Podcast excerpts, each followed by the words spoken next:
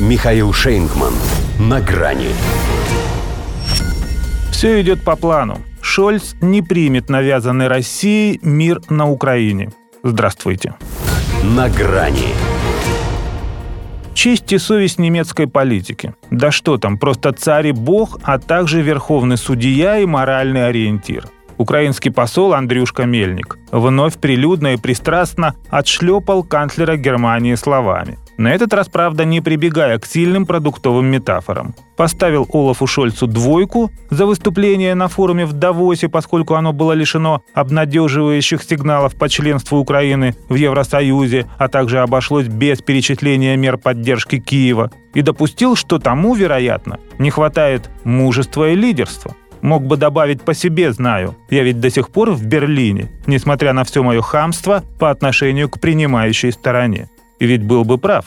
Если наглость – это второе счастье, то первое для Мельника заключается в том, что он живет в Германии, а не на Украине. А поскольку от первого счастья его не отлучают, то и второе увеличивается до безразмерности. И где-то уже даже волнительно становится за Шольца. Случись ему попасть на глаза разнузданному укропослу, не отвесит ли тот бедолаге уже не вербальный, а самый настоящий волшебный пинок?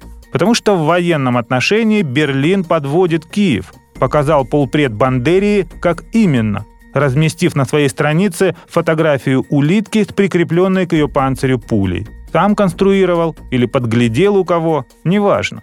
В любом случае, вот что значит человеку больше заняться нечем. А все потому, что, наверное, понимает, как, впрочем, и все вокруг, что Гер Олаф просто ведет свою игру – да, кажется, что по отношению к самому Мельнику ролевую, приговаривая про себя «ну, давай, унись меня, еще, еще», но со всеми остальными-то тонкую политическую. Да, кажется, что он не столько на своего дедушку, сколько на нашего Буншу похож. В том плане, что ему бы опять переквалифицироваться в управдомы. Но за этой кажущейся пассивностью и где-то даже второстепенностью скрывается жесткий расчет на то, чтобы выждать и пересидеть. Ведь что бы он ни говорил, а пока ничего, кроме устаревших фаут-патронов, он Киеву не дал. И ни от чего жизненно важно российского не отказался. Ни от нефти, ни от газа. При этом он добросовестно, тут не придраться, на всех углах твердит, что нельзя позволить Путину победить. Вот и в Давосе от имени всего Запада на отрез отказался принять навязанный России мир на Украине. Мельник, кстати, хотя бы за это мог поставить ему троечку, потому что видно же, что учил.